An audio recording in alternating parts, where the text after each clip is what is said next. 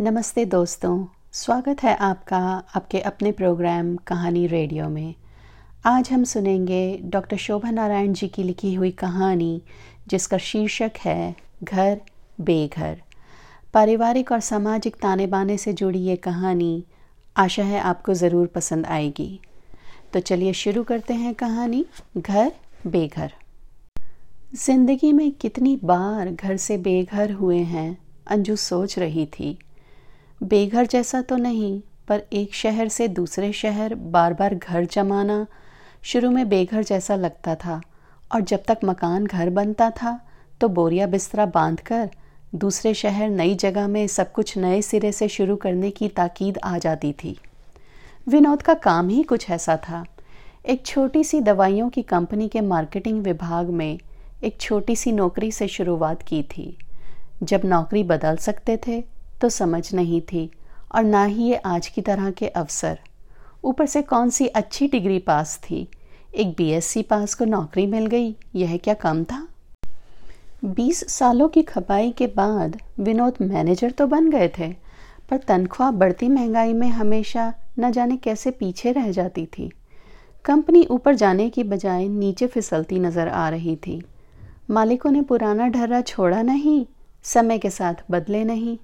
उनके सुर में काजल और घुट्टी का किसी ज़माने में बोलबाला था, पर अब गाँव में भी उनका चलन खत्म हो रहा है। जिन्होंने पुरानी चीज़ों को नए आवरण में प्रस्तुत किया और विज्ञापनों में करोड़ों रुपए खर्च किए, वे कंपनियाँ आज आगे निकल गईं। ऐसी सामर्थ्य और सोच विनोद के मालिकों की नहीं थी। अच्छा था कि कंपनी बंद नहीं हुई थी और विनोद वहीं टिके थे। अब कहीं और कहाँ जाते?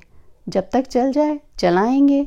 इसी भाव से विनोद बाबू कभी अपनी मर्ज़ी से और कभी मालिकों की मर्ज़ी से शहर दर शहर भटकते थे और ज़रूरत पड़ने पर परिवार के साथ सामान समेट नई जगहों से परिचय जोड़ते रहते थे।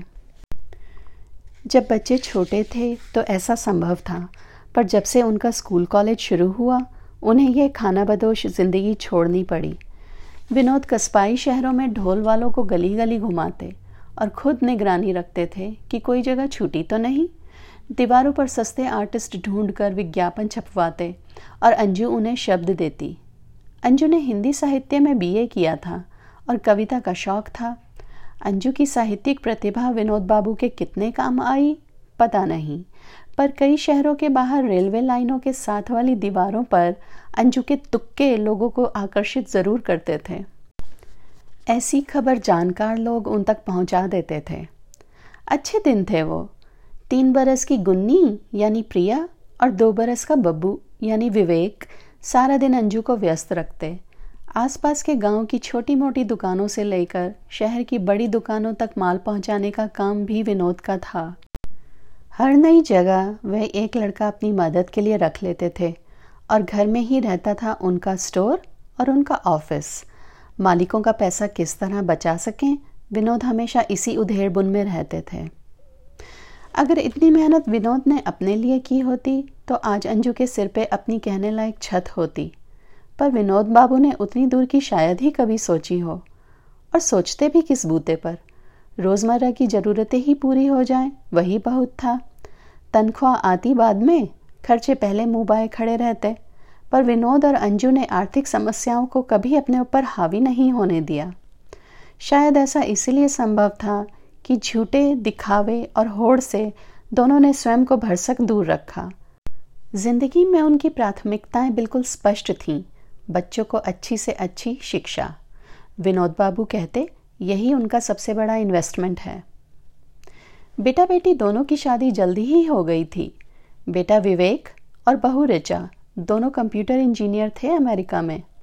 बेटी प्रिया ने फाइनेंस में एमबीए किया था और अपने ही सहपाठी से शादी की थी। कुछ दिन पहले विनोद बाबू को अटैक हुआ तो एक महँगे अस्पताल का सारा खर्च बब्बू ने ही तो किया था। यह बात और है कि चाहते हुए भी वह दिल्ली नहीं आ पाया था। उसी समय नई नौकरी में एक महत्वपूर्ण प्रोजेक्ट की सारी ज़िम्मेदारी उसके सिर थी। अंजू तो कहती रही, बब्बू को बुला लो, ऐसा भी क्या काम? पर विनोद बाबू ने ही मना कर दिया। बोले, हार्ट बाईपास अब कोई ऐसा ऑपरेशन नहीं है कि तुम संभाल ना पाओ। एक हफ़्ते में वापस घर भी आ जाऊँगा। विवेक आ भी गया तो कितने दिन रह लेगा? सारी केयर तो बात की है। गुन्नी का आना भी मुश्किल था। दो छोटे बच्चे उन्हें किसके पास छोड़ती? बड़ी घबराहट में गुन्नी का फ़ोन आया।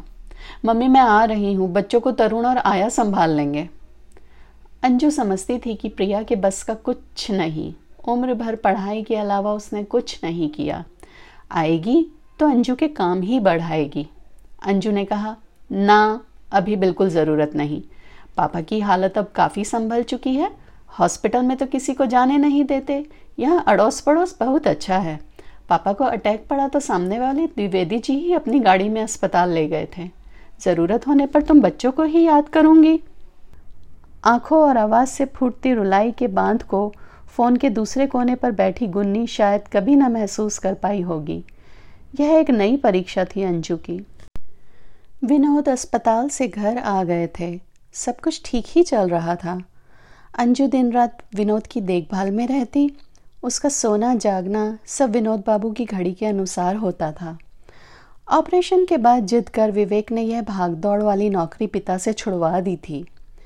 अब उसकी एक दूसरी मनुहार थी। मम्मी, मैं पापा की बीमारी में नहीं आ पाया। अब तुम लोग यहाँ आ जाओ। अब तो डॉक्टर भी कह रहे हैं कि पापा अब हवाई जहाज़ का सफ़र आराम से कर पाएँगे। बेटा इतने बड़े जटिल ऑपरेशन के दौरान माता पिता के पास नहीं था। इस बात का उसे दिली मलाल था। वह चाहता था कि अंजू विनोद अब अमेरिका में रहें। छः महीने का स्टे तो मिल ही जाएगा। एक्सटेंशन के लिए भी अप्लाई कर सकते हैं।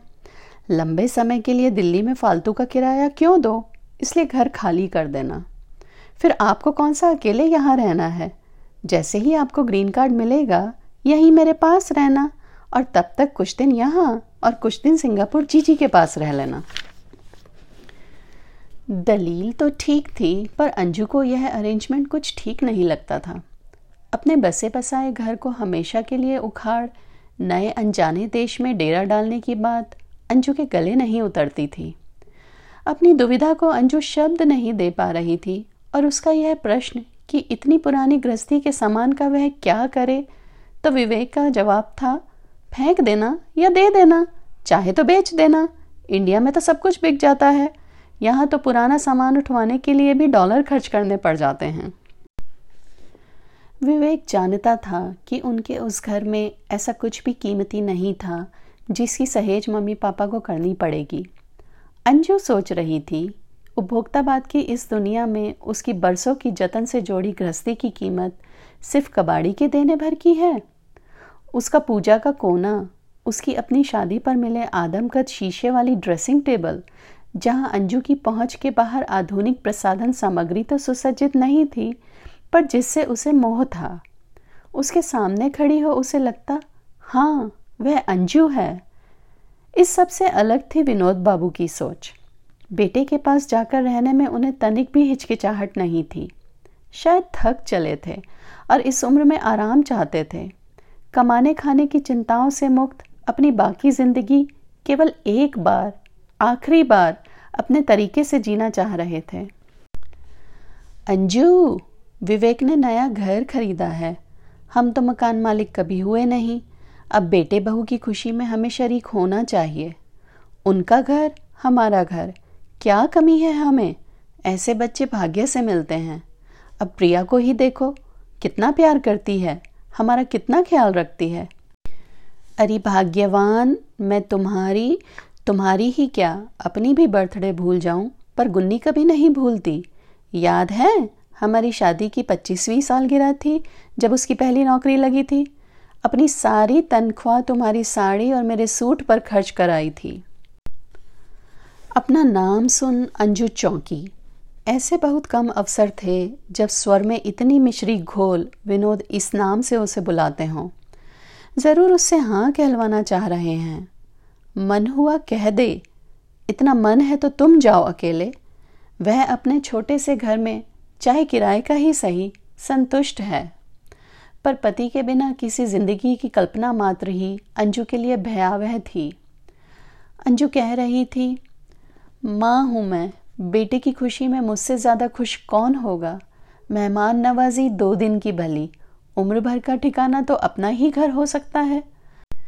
भूलो मत, बेटे की अपनी गृहस्थी है। बच्चे ना सही, पर बहू तो है। रिचा क्या इतने लंबे समय के लिए? और वो भी जहाँ माता पिता बेटों के साथ नहीं रहते, हमें स्वीकारेगी? अंजू की बात समझते हुए भी विनोद समझना नहीं चाह रहे थे। बोले कौन सा हम हमेशा के लिए जा रहे हैं? छह महीने विवेक के पास और फिर प्रिया के पास। घूमते फिरते रहेंगे। मन किया तो एक आधा महीना दिल्ली में बिताएँगे। तुम्हारी बहन आशा के यहाँ? भाई, छोटी साली है हमारी। आगरे में बड़े भैया, लखनऊ में जिज्जी, जयपुर में ललनवा। एक लंबी फेर हिस्त थी उनके पास, जहाँ बस शादी ब्याह के अवसरों पर ही जाना हो पाता था। और अब तो उन रिश्तों के बीच पीढ़ियों की दूरियाँ भी जुड़ गई थीं। शायद ये सब विनोद को याद नहीं था। ठीक ही तो कहते हैं, आदमी दूरदर्शी नहीं होते, अंजू सोच रही थी। अंजू पैकिंग में लगी है, दसियों बार लिस्ट चेक की है कि कुछ छूट ना जाए। विनोद से छिपाकर अचार, मुरब्बे खाने पीने का सामान, उसने कपड़ों के बीच ऐसे रखा है कि भारतीय और अमेरिकन कस्टम्स की भेदी आँखें भी उन्हें ढूंढ नहीं पाएँगी। आज विदाई का दिन है मन में बच्चों से मिलने की खुशी के साथ साथ इस उम्र में इतने लंबे सफ़र पर जाने का हल्का हल्का सा भय भी है। नई जगह में अपना सब कुछ पीछे छोड़कर नए सिरे से घर बनाने की अभ्यस्त अंजू विनोद के चेहरे पर भी अपने मन की उस अनजानी आशंका को भांप रही है, जो उन दोनों ने शायद पहले भी महसूस की थी, पर इस तरह से नहीं। पहले वे अपने परिवार के साथ अपने घर को समेटे दूसरे शहर जाते थे एक नया घर बनाने। अपने जैसे लोगों के बीच। आज वे बेटे के घर, पराए देश जा रहे हैं। किराए का घर खाली कर दिया था। अंजू ने चारों तरफ़ निगाह घुमाई। खाली दीवारों पर कुछ कीलें और उन पर टंगी पेंटिंग और फ़ोटो के चौखटों के निशान। बीच की जगह साफ़, जैसे कुछ यादों के निशान और बाकी एक अनदेखे भविष्य की तरह। इस घर में अपनी ज़िंदगी का सबसे बड़ा हिस्सा उन दोनों ने गुजारा था। यहीं दिल्ली में बच्चों ने कॉलेज की पढ़ाई पूरी की, यहीं दोनों की शादी हुई, यहीं इस घर में विवेक की नौकरी लगी तो उसकी नई गाड़ी आई थी। विनोद अभी तक अपने पुराने स्कूटर से काम चला रहे थे। याद है अंजू को जब नया स्कूटर आया था। आगरा में थे वे। बब्बू को आगे खड़ा कर और गुन्नी को गोदी में बिठा, कैंट तक की ड्राइव और फिर आइसक्रीम। और फिर तो हर इतवार बच्चों की जिद रहती कि ड्राइव पर चलो। भली सी हवा जब बब्बू के चेहरे को छूती तो दोनों हाथों को पंख की तरह फैलाकर वो सचमुच ही स्वयं को उन्मुक्त आसमान में उड़ता महसूस करता। और आखिर वह उड़ ही गया। दोनों ही बच्चे अपने अपने घरौंदे बनाने लगे। हवाई जहाज़ रनवे छोड़ धीरे धीरे ऊपर जा रहा था। कुछ ही देर में दिल्ली की तारों जैसी टिमटिमाती बत्तियाँ अंधेरे के आकाश में गुम हो गईं। पृथ्वी और चाँद तारों के बीच अंतहीन विस्तृत अंधेरे को चीरता हुआ, अपने गंतव्य की ओर बढ़ता हुआ हवाई जहाज़। सभी तो मुसाफिर हैं, कहाँ है ठिकाना? अंजू सोच रही थी। कब आँख लगी और कब शीशे से पर्दे को हटाकर रोशनी की कतरन भी भीतर घुस आई, अंजू को पता ही नहीं चला। रुई के गोलों जैसे मुलायम बादल, जैसे किसी धुनिया ने बिखरा दिए हों।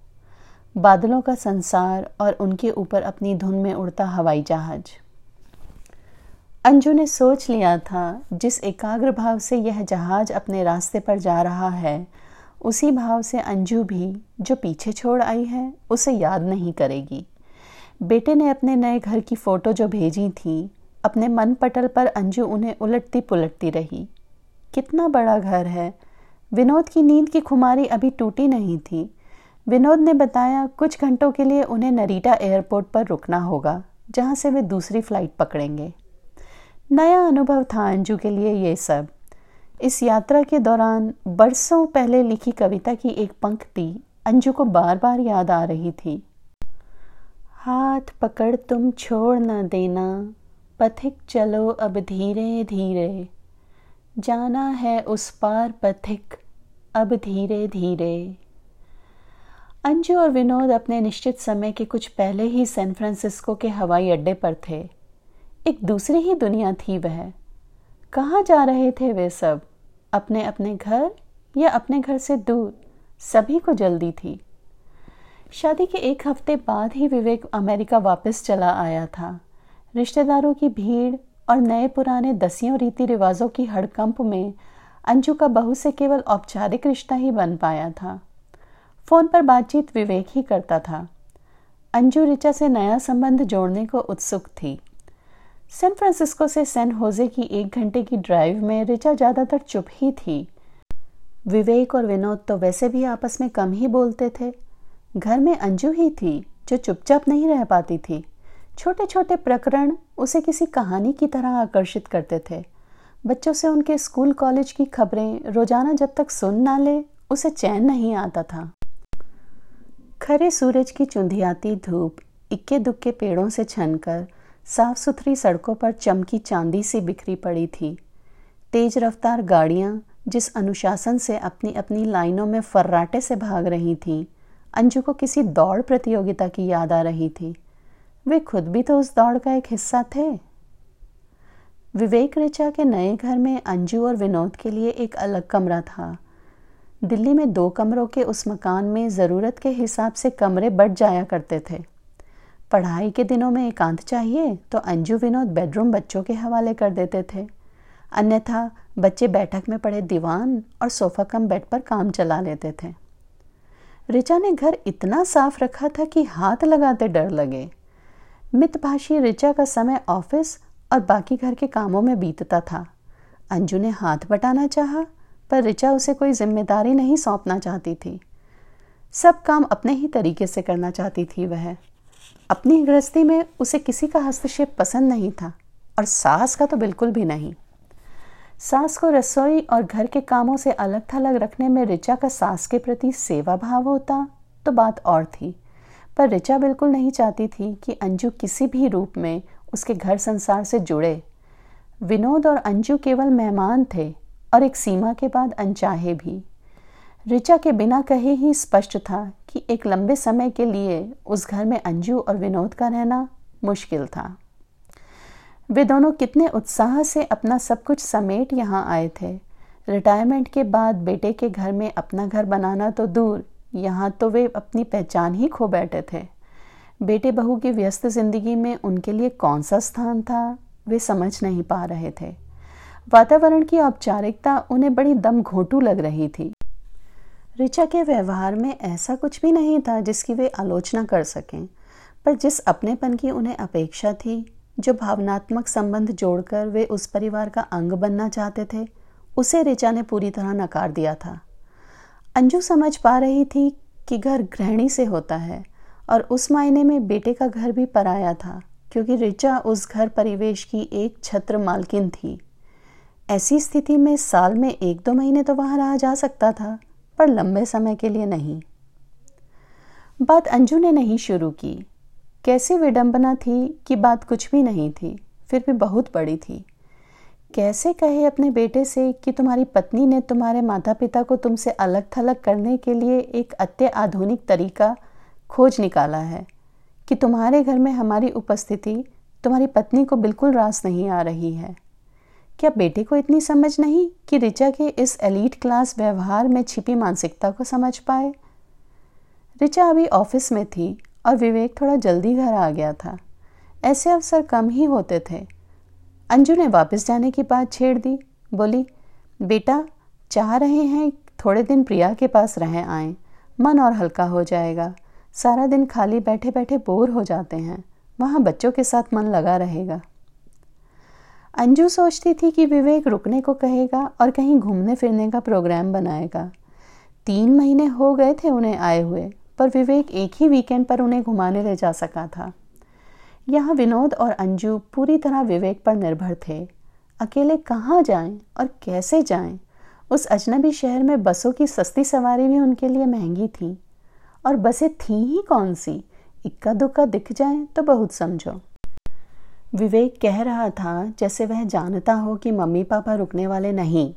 बोला, अरे, अभी कुछ दिन लेकटा हो और आसपास की जगह घूम आते हैं अंजू को याद आया रिचा की कही हुई बात। एक ही जगह बार बार जाना मुझे अच्छा नहीं लगता। ईस्ट कोस्ट से आने वाले तुम्हारे सारे इंडियन फ्रेंड्स के साथ दसियों बाहर हो आए हैं हम वहाँ पर। और इस तरह कहीं भी घूमने का प्रोग्राम बनता तो रिचा उसे वीटो कर देती। यह तो सचमुच ही घर कैद थी। विवेक ने माता पिता को रोकने की कोई जिद नहीं की। ठीक भी था, क्योंकि वह जानता था, घर में सब कुछ असहज था। इससे पहले कि मनों में छिपा हुआ तनाव कोई विस्फोटक स्थिति पैदा कर दे, उनका जाना ही ठीक था। विवेक सोच रहा था, जीवन भर का साथ तो पत्नी के साथ ही निभाना है, फिर मम्मी पापा का मन भी तो नहीं लग रहा यहाँ पर। मम्मी और पापा से आग्रह कर यहाँ रुकने की पहल ना कर पाने की असमर्थता का अपराध बोध था विवेक को। सिंगापुर जाने के दिन करीब थे और विवेक माता पिता से नज़रें चुरा रहा था। उन्हें तसल्ली देने के आशय से वह बोला, कुछ दिन सिंगापुर प्रिया के पास रह आइए। साल दो साल में जब आप लोगों को ग्रीन कार्ड मिल जाएगा, तब तो यहीं रहिएगा। इन साल दो साल के दौरान माता पिता के रहने का कौन सा ठिकाना होगा? इस पर कोई बात नहीं हुई। बिना कहे भी बहुत सी बातें समझी जा सकती हैं, खासकर अपनों के बीच। माता पिता के जाते जाते विवेक ने अपनी अपराध भावना से छुटकारा पा ही लिया था। बोला, हर हफ़्ते उन्हें फ़ोन करेगा, हर महीने उन्हें पैसे भेजेगा, भले रिचा चाहे या ना चाहे। पैसों की बात कह वह माता पिता को छोटा नहीं बनाना चाहता था। सिंगापुर की फ़्लाइट के लिए उन्हें छोड़ने रिचा नहीं आ पाई थी। वो ऑफ़िस के किसी नए प्रोजेक्ट में रात तक व्यस्त थी। रास्ते में ही विवेक ने हज़ार डॉलर माँ को दिए थे। कहा कि सिंगापुर में काम आएँगे। जीजी के बच्चों के लिए कुछ सामान भी खरीदवा दिया था। बड़े संतुष्ट भाव से उन्हें विदाई देने आया था। पर बिछड़ते समय माँ की आँखों में नमी देख न जाने कहाँ से उसकी आँखों में भी एक आँसू जैसा कतरा पलकों पर ठहर गया था।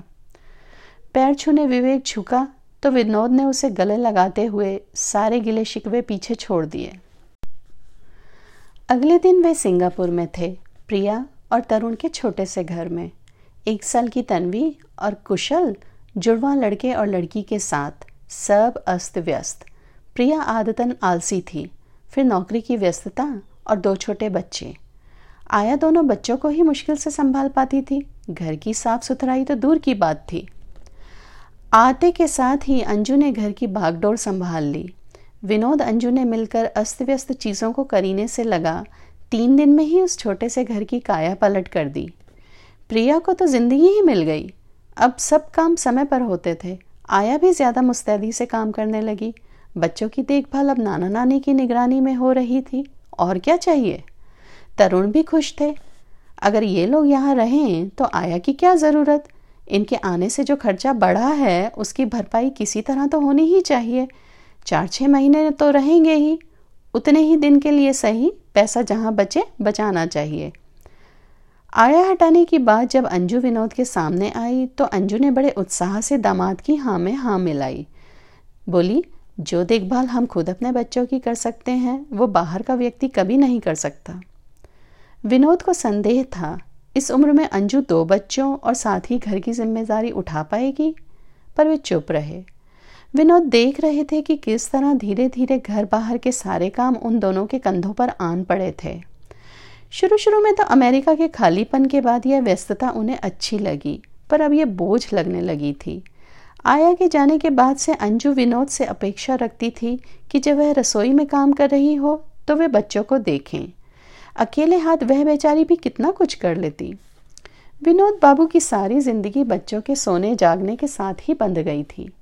ऐसा नहीं था कि उन्हें बच्चों के साथ खेलना अच्छा नहीं लगता था, पर अपनी इच्छा अनुसार सारी उम्र घर के बाहर कामकाजी विनोद बाबू सारा दिन घर में बैठकर बच्चों की देखभाल करते करते इतने ऊब गए थे कि जल्दी ही वे दिल्ली वापस आने की सोचने लगे। अंजू ने क्योंकि ज़िम्मेदारी खुद से ली थी इसीलिए उसके पास शिकायत का कोई आधार नहीं था। प्रिया और तरुण अंजू और विनोद के आने के बाद से अपनी सारी सामाजिक और सांस्कृतिक ज़रूरतों को पूरा करने में जुटे थे। हर शाम अंजू या तो उनके दोस्तों की खातिरदारी में लगी होती या वे बच्चों की ज़िम्मेदारी से बिल्कुल बेखबर घर के बाहर होते। प्रिया को शायद ये याद ही नहीं रहा कि माँ बरसों से गठिया की मरीज़ है और पापा दिल के कि इस उम्र में ये भागदौड़ और व्यस्तता अब उनके बस की बात नहीं। बहुत कर लिया। अब जीवन के इस पड़ाव पर वे ज़िंदगी अपनी शर्तों पर जीना चाहते थे। तरुण ने कभी नहीं सोचा कि रहने खाने की सुविधा ही जीवन का उत्कर्ष नहीं है। इसके अतिरिक्त भी अंजू विनोद की कुछ ज़रूरतें या अपेक्षाएँ हो सकती हैं। सुबह उठकर चाय की गर्म चुस्कियों के साथ विनोद का अखबार पढ़ना और अंजू के साथ बैठकर उस पर चर्चा करना जो उनके रिटायर्ड जीवन का एक हिस्सा था, अब संभव नहीं था। सुबह कितनी गहमा गहमी रहती थी। प्रिया की आधी बची कॉफ़ी का कप, यहाँ वहाँ बिखरे कागज़, बच्चों के दसियों खिलौने, पलंगों पर पड़े तौलिए, बाथरूम के फर्श पर उतारे हुए कपड़े, किसी बड़ी जिक्सॉ पजल के अनगिनत टुकड़ों जैसे लगते, जिन्हें सहेज कर अंजू और विनोद घंटे दो घंटे की मेहनत के बाद पूरी तस्वीर बना पाते। और तुर्रा यह है कि तरुण हर शाम प्रिया को शिकायत भरे लहजे में सुनाते, मैंने कितनी बार कहा है मेरे कागज़ों को कोई नहीं छुए? अभी पिछले हफ़्ते मैंने एक ज़रूरी कागज़ बेड की साइड टेबल की मैट के नीचे रखा था। कहाँ गया वो? अब कौन उन्हें बताता कि सुपरमार्केट से लाई सब्जियों, फलों, दालों और आटे की रसीदों के बीच ज़रूरी कागज़ रखने का यह तरीका किस व्यवस्था के अंतर्गत आता है? मैनेजमेंट कोर्स में अगर उन्हें यह भी सिखाया होता तो हर सुबह विनोद अपने दफ्तर के बड़े बाबू की तरह इन ट्रे आउट ट्रे दोहराते हुए कागज़ों को रखने और फाड़ने में इतना समय नहीं लगाते। इतना एहतियात बरतने पर भी तरुण के ज़रूरी कागज़ इधर उधर हो ही जाते थे। ऐसे समय विनोद बाबू अपने कागज़ों को संभालने की पुरानी आदत को जी भर कर कोसते। कैसे फंसे ये विनोद और अंजू यहाँ? यह एक दूसरी ही जेल थी, जहाँ उन्हें लगता उनसे बेगार कराई जा रही हो। अपनी ऐसी सोच पर विनोद बाबू को शर्म आती, छी छी, कितने स्वार्थी हो गए हैं वे इस उम्र में। पर चाहते हुए भी अंजू और विनोद ऐसी ज़िंदगी में स्वयं को ढाल नहीं पा रहे थे और परेशान थे। थक गए थे वह दोनों। इस बार विनोद ने बात की प्रिया से। बोले, बेटी, तुम्हारी माँ के बस की नहीं रही इतनी सब संभाल। अपनी मर्ज़ी से उसने इतना काम अपने सर ले लिया है, पर अब रोज़ रात दर्द से हाय हाय करती है। प्रिया देख रही थी यह सब, पर कोई और उसे उसकी ज़िम्मेदारी समझाए, चाहे वह उसके अपने पिता ही क्यों ना हो, यह उसे मंजूर नहीं था। तुनक कर बोली, मैंने कब कहा था मम्मी घर की साफ़ सफ़ाई में सारा दिन खटती रहें? मेरा घर जैसा था, वैसा ठीक था। बिखरा ही सही? घर सचमुच ही प्रिया का था। अंजू विनोद तो यहाँ मेहमान थे। कह तो गई थी प्रिया, पर तुरंत ही अपनी गलती पर लज्जित हो उठी। तरुण से आया वापस बुलाने की बात की तो तरुण ने सास ससुर को स्वार्थी ठहराया।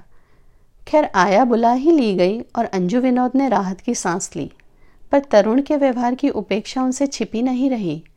अब वे दोनों, जैसे कहते हैं ना, तरुण के लिए यूजफुल नहीं थे। प्रिया समझ नहीं पा रही थी कि अम्मा बाबूजी का मन एकदम कैसे उचाट हो गया। अभी तक तो सब ठीक ठाक था। कितना व्यवस्थित चल रहा था सब कुछ। बच्चों के सारे काम समय पर हो रहे थे। अम्मा ने कितने उत्साह से गृहस्थी की सारी बागडोर अपने हाथ में ले ली थी। अब यकायक क्या हो गया? प्रिया नहीं देख पा रही थी कि अम्मा की कमर अब थोड़ी झुक गई है, कि बच्चों को गोदी लेने से बाबूजी की सांस फूलती है। संभवतः बच्चों को अपने माता पिता कभी बूढ़े और असमर्थ नहीं लगते। खैर अब जब इन्होंने जाने का निश्चय कर ही लिया है तो ठीक है, जाना तो एक दिन था ही। हवाई अड्डे पर तरुण प्रिया और बच्चे अपनी नई आया के साथ उन्हें विदाई देने आए। माँ बेटी दोनों ही आँसू नहीं रोक पा रही थी। अगली बार यहाँ होते हुए विवेक के यहाँ जाना रूंधे गले से कह रही थी प्रिया।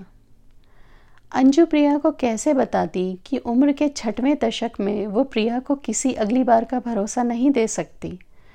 पर विनोद ने सुना अंजू कह रही थी हाँ ज़रूर, पर उसके पहले एक चक्कर तुम भी लगाना। इतनी पास होकर भी तुम लोग समय निकाल कर आ नहीं पाते। तरुण का भारत में अपना कहने वाला कोई नहीं था। माता पिता तो बचपन में ही गुजर गए थे। उसके चाचा जी जिन्होंने उसे पाला था, दो साल पहले स्वर्गवासी हो चुके थे। प्रिया बच्चों की ज़िम्मेदारी और काम में इतनी उलझी हुई थी कि माता पिता के लिए उसके पास समय की कमी थी। फिर यह एहसास कि इस समय माता पिता को भी अपने बच्चों की ज़रूरत हो सकती है। वही क्या? भाई विवेक भी भूल चुका था। क्या विवेक और प्रिया इतने भावहीन और स्वकेंद्रित हो चुके थे कि माता पिता की इस स्थिति को समझ नहीं पा रहे थे? कहाँ है उनका घर?